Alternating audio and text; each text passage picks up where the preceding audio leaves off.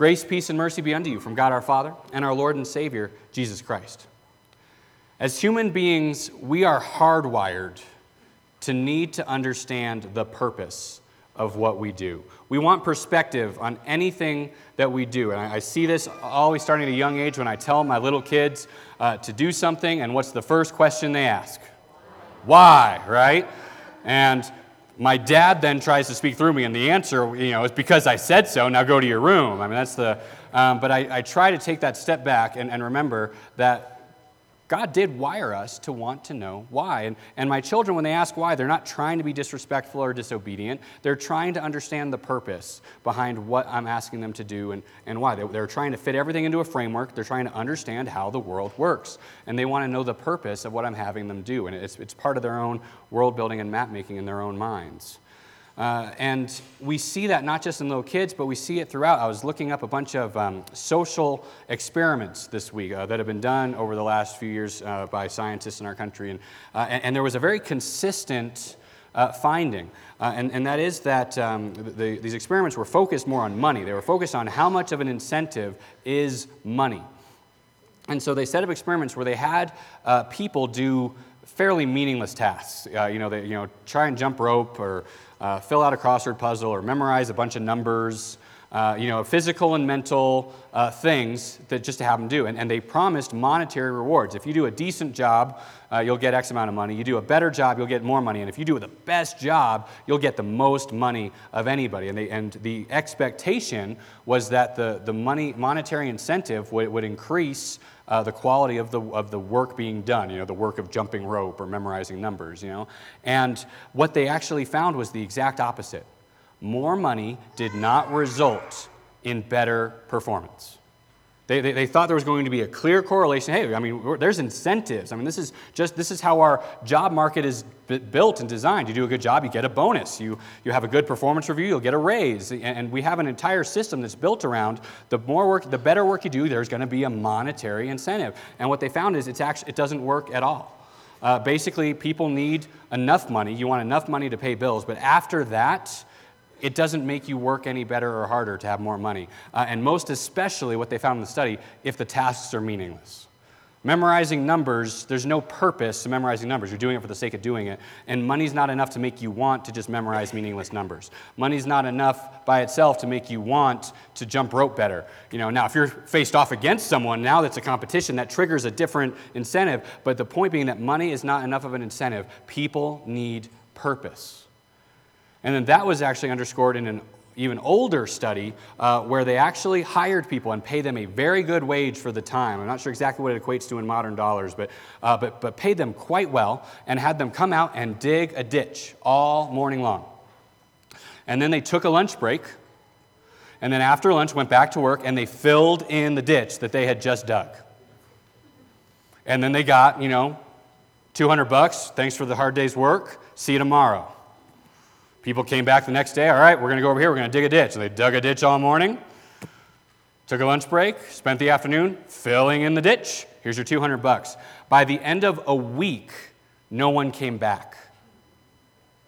They were getting 200 bucks. I mean, that's, that's, I mean, that's a, you know, or the equivalent. I mean, they were getting a decent wage, but it was, the job was designed to be so purposeless, so meaningless that even a decent wage for people who are otherwise, I mean, these were unemployed people that they asked to do this, that, that it, it just, they needed purpose. And, even, and having a boondoggle, having a thing to do just because it earns money was not enough. People at that point would rather find another job where there was purpose, where at least they were accomplishing something, right?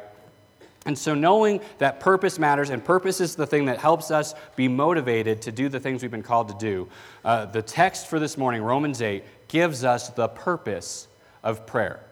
See, we've been talking about prayer the last couple of months, and we've talked about different aspects of prayer, different ways that we pray. We've talked about how, uh, from James, that we pray uh, for healing because prayer is powerful and effective uh, to heal people. That's great. Uh, yeah, let's pray for healing. We've talked about from Timothy, raising up holy hands of prayer for blessing those around us. And again, a good thing. We want to bless those uh, who don't know Jesus, we want to bless those around us through our prayers. Absolutely. We learn from Genesis that we pray prayers of intercession, that when someone's facing uh, crisis or catastrophe that we pray uh, to intercede and, and, jump in the way uh, on their behalf. And, and, these are all good reasons for prayer, but they're all kind of piecemeal. I mean, they're, they're this and that. And Romans 8 collects it all together. Romans 8 gives us the larger purpose that helps us see why these other uh, individual facets of prayer matter. Okay? So, with that, let's go to Romans 8 and see exactly what Paul uh, is, is teaching us as far as the, the purpose of prayer to give us the right perspective. All right, so starting with verse 18. Uh, and, and I love the way Paul starts here because he starts in a way that, that modern church sometimes doesn't start. Modern Christians sometimes skip this step. Uh, that he talks about the present sufferings. One of the things I see uh, just in Christian culture today is, is a lot of kind of a knee jerk assumption that uh, everything for Christians should just be great. Christians should just be happy all the time. You should just be like this, oh, you know, nothing bad ever happens to us. We love Jesus, you know, la di da, and everything's great. And and that's not actually what the Bible says. That's not what God says. God does not say, oh, you became a believer, now everything's going to be hunky dory and bubbles and kittens for you. Like, no. Paul says, we have present sufferings. Let's be real, people, Paul is saying. Let's not sugarcoat, let's not pretend. We have sufferings. And there's a reason that we have suffering. And, and he gives them encouragement that it's because of glory, but there's a reason that we have sufferings. And so he breaks it down uh, through three different ways. And, and so, first is he talks about how creation is broken. Creation was subject to frustration not by its own choice, but by the will of the one who subjected it. So, just to break that down, this world is not the way it was meant to be. When Adam and Eve sinned in the garden, they didn't just take themselves down, they took the whole creation down. The whole cosmos got broken because of Adam and Eve. And, and Paul's saying, it's not even creation's fault. You know, it's not like uh, the trees lied to God. You know, the, the mountains didn't fall for Satan's temptation. Uh, the oceans didn't eat the fruit of the forbidden tree, right? They didn't do any of that. Uh, and yet, because we did, they suffer. And so, because of our actions, creation is groaning. And I love that choice of words that Paul uses that it groans and waits for the day when creation won't be broken anymore. And when we look around us and, and, we see the, the results of a broken creation, we see earthquakes and forest fires and tsunamis. These are all things that are a result of the brokenness of our sin, uh, that, that is how creation got broken because of us. And yet there's a picture that creation is waiting for. And in verse 21, Paul says what creation is waiting for it is waiting for the day when it will be liberated from its bondage to decay and death. So, liberated from, from the catastrophes uh, of creation and brought into the glorious freedom of the children of God. Creation groans because it knows it's broken and cannot wait for the new heavens and the new earth, where God says all tears and sorrow will be wiped away, no more earthquakes, no more forest fires, no more tsunamis, none of it, because creation will be restored to its perfect image that I had for it originally. That's the hope for creation that Paul says. And then he keeps going, and now he moves it, now it's on to us. So we know that creation's been growing, but not just creation, verse 23, but we ourselves, who have the first fruits of the Spirit, groan inwardly as we wait eagerly for our adoption as sons, the redemption of our bodies. And so here it is, where again, Paul's real. We're groaning. We look at our lives, and our life is filled with suffering. And even those of us that have life pretty good, there, there's things that, that just we can't get past. There's relationships that are broken, disease that cannot be stopped, uh, consequences in life. And he's saying that we groan, but we have a hope. And that hope is there in verse 23 the redemption of our bodies. Just like creation is going to be restored to its perfect version that God had intended, no earthquakes, none of that stuff, we are going to be restored. Our bodies are going to be restored to that perfect version that God originally had for us. Yes, men, we're going to be able to bench press like 400 pounds, no problem, right? I mean, this is the picture. Ladies, you're going to look good no matter what you put on. It doesn't even matter. You're just going to look amazing in it. That that's the picture that God had de- designed for us, that it was perfect. And our bodies, we have a hope that this body, yeah, it, it, it may not be as healthy as I'd like it to be. This body is going to die. This body uh, might be tormented with, with, with sickness and, and disease. Uh, but we've got a new body coming. And so we groan now. We, we, we, we face the suffering uh, and the brokenness of ourselves now, but we trust in the hope that God's not just going to give us a new creation, but new bodies as well. And you kind of, and then from here you kind of go, all right, well, this is all great and this is very hopeful and encouraging and, and wonderful. What does it have to do with prayer? Next verse. And here's where Paul ties it all together, and here's where our sermon series ties it all together.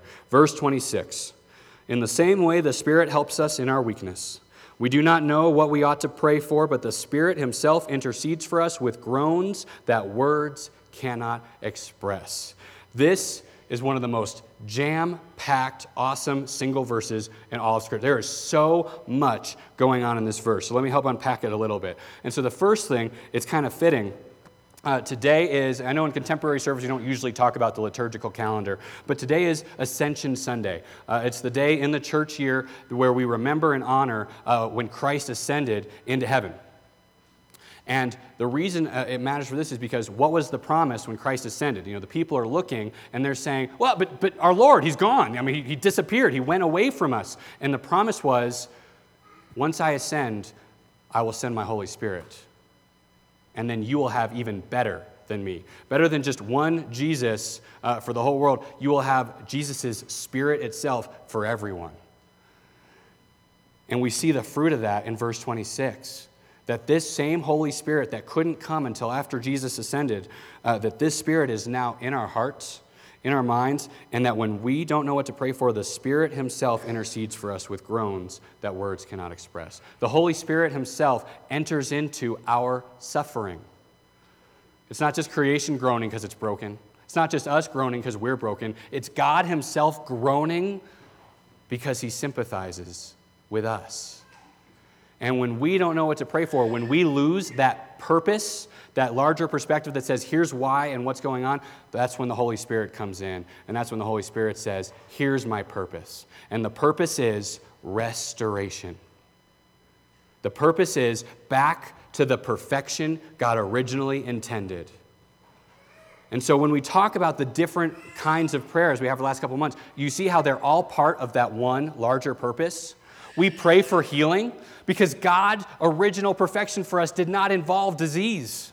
And so he wants people to be healthy because that's the perfect image that he wants to restore us to. We pray uh, for the lost to be blessed and to come to know God because God's purpose is that all men and women would come to know him as their Lord and Savior, that all of us would be brought into the glorious freedom as children of God. And so when we pray for unbelievers, we're part of that larger purpose because we want them to be part of the children of God. We want them to be adopted into the family just like we've been. When we pray for intercession, uh, it's because th- there's a catastrophe, there, there's a problem happening, and we're saying, God, just like you said, your perfect version of this world would have had no catastrophes, no problems. Spare this person the catastrophe that they are facing. Do you see how every kind of prayer that we have talked about fits under this larger purpose, which is this that God wants it all restored?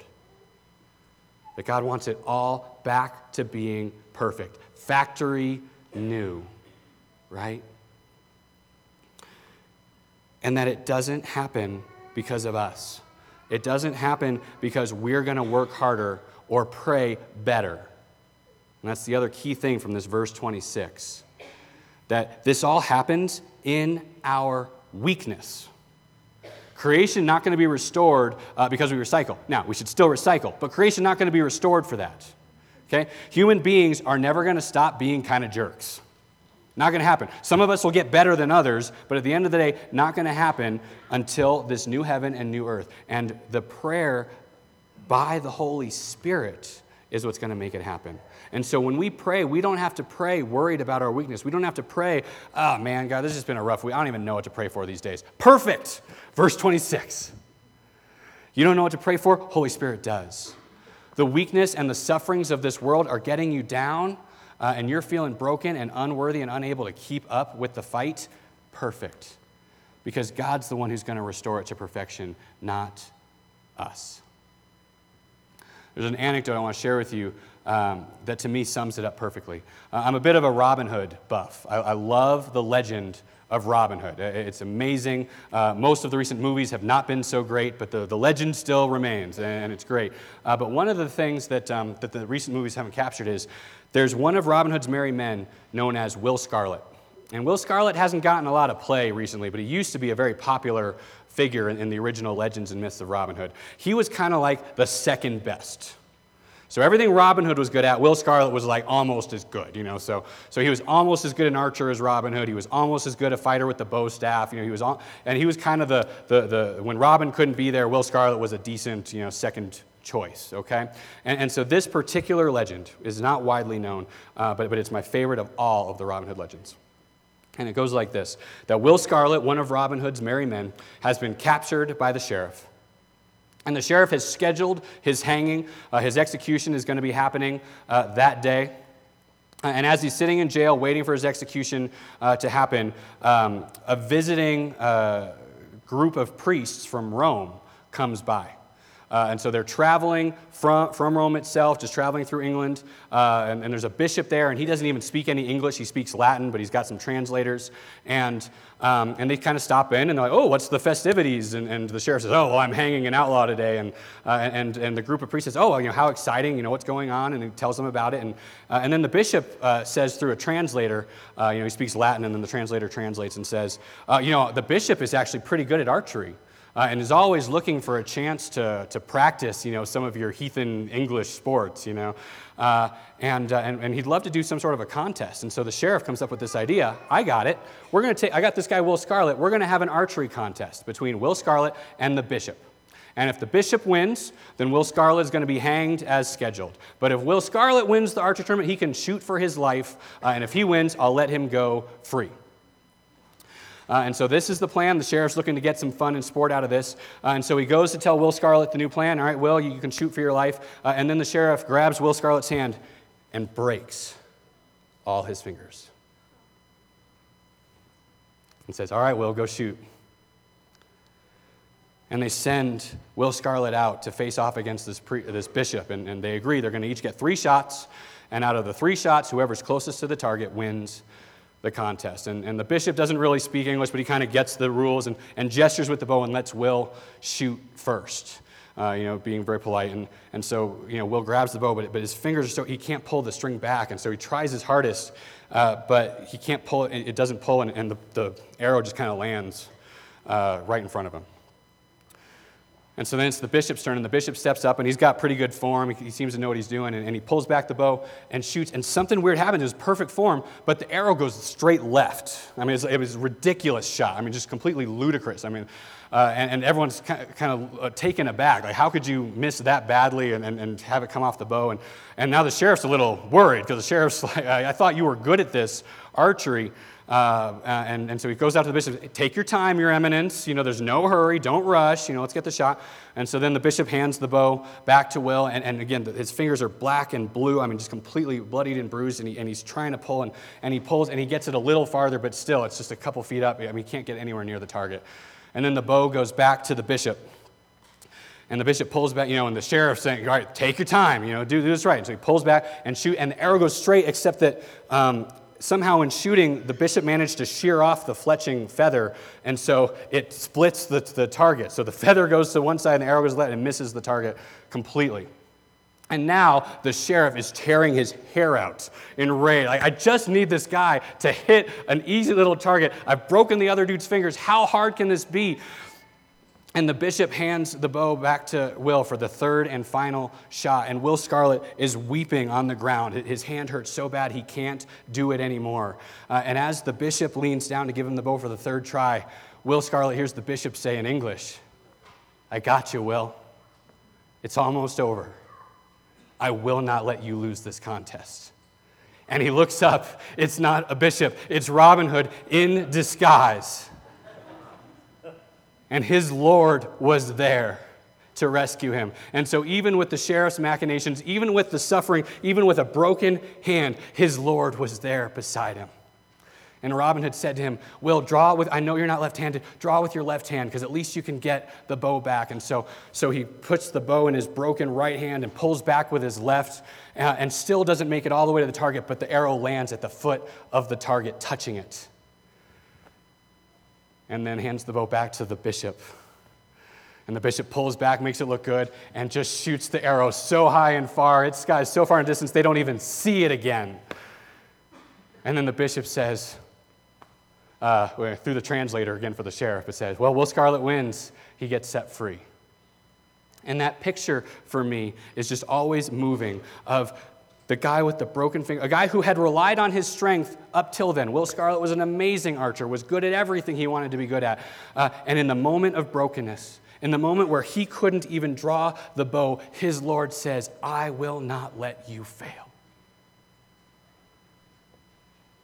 And so when we talk about why we pray, when we talk about the purpose of all of this, it is because God says, I am restoring you and this whole place to perfection, and I will not let that fail. And whatever sufferings you are in, whatever brokenness you feel, however deep in the valley of the shadow of death you think you are that you can't see the sun, I have got this. And my purpose will be done you will be restored.